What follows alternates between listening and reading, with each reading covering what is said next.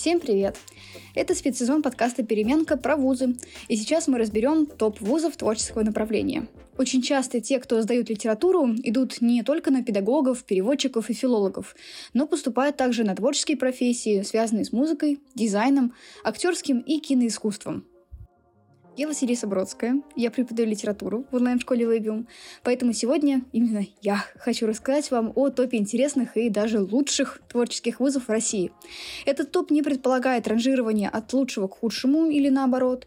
И еще хочу сказать, что это субъективный топ.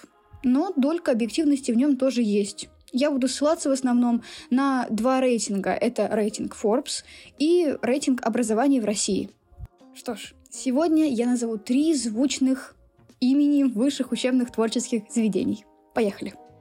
Московская государственная консерватория имени Петра Ильича Чайковского.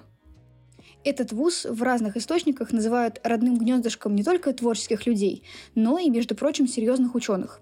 Поступление в это учебное заведение довольно сложное, потому что консерватория выдвигает очень высокие стандарты к поступающим, которые выработаны, между прочим, десятилетиями с 1866 года. Анастасия, выпускница консерватории, вот что сказала о своем опыте обучения.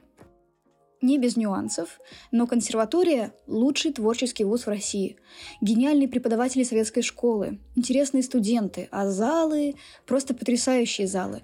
Конечно, консерватория не сделает из вас солиста, но она даст вам хорошее образование и разовьет талант. Остальное за вами. Так что тот самый мем про 1% таланта и 99% труда здесь превращается в 100% труда и в 100% таланта.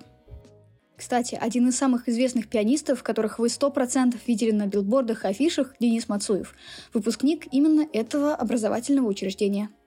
Следующее. Нижегородская государственная консерватория имени Михаила Ивановича Глинки – кто там считал, что учит хорошо только в столице? Консерватория имени Глинки явно опровергает это и становится региональным ответом московскому вузу. А образовательные программы этого учебного заведения считаются лучшими в числе инновационных. Студентка этого вуза, Таша, очень поэтично говорит о своей альма-матер. Это место, где рождается музыка. Выпускники этого вуза участвуют в российских и мировых музыкальных соревнованиях. Вот, например, композитор Михаил Александрович Луконин стал номинантом Грэмми.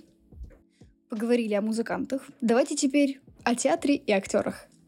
Театр начинается с вешалки, а я начинаю расследование. Шутка. Я хотела сказать о том, что мы для тебя, дорогой служитель, подготовили небольшой подарок. Тест, который определит, есть ли у тебя симптомы эмоционального выгорания. Переходи по ссылке в описании выпуска, чтобы его пройти. Итак, друзья, МХАТовская пауза. Ну, поговорим о школе-студии МХАТ. Вы, наверное, слышали и о МХАТовской паузе, и о Станиславском, и о Чехове. Почти любой урок про драматическое творчество так или иначе ведет к рассуждению и о МХАТе тоже. Это особенное место, куда способны поступить люди, умеющие смотреть на творчество как на профессию, то есть очень серьезно к нему относиться, но в то же время и привносить новое в давно забытое старое – и в связи с этим интересный исторический факт. Изначально школа-студия МХАТ задумывалась исключительно как курсы для подготовки актеров. Но потом самому театру понадобились художники-постановщики. Так в студии открылся новый, казалось бы, временный факультет. Но он существует и по сей день.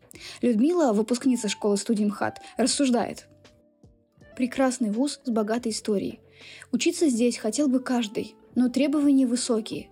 Поступить сюда не всем под силу. Если хочешь МХАТ, нужно действительно пробиваться. Учиться бывает легко, бывает и сложно, но это стоит любых бессонных ночей. Это вуз – старт в жизни. Ну, а известных выпускников МХАТа, я думаю, вы узнаете из тысячи. Некоторых даже на уроках проходили. Высоцкий, Безруков, Полина Гагарина. Что ж, на этом все. Спасибо большое вам всем за внимание. Слушайте и другие выпуски подкаста.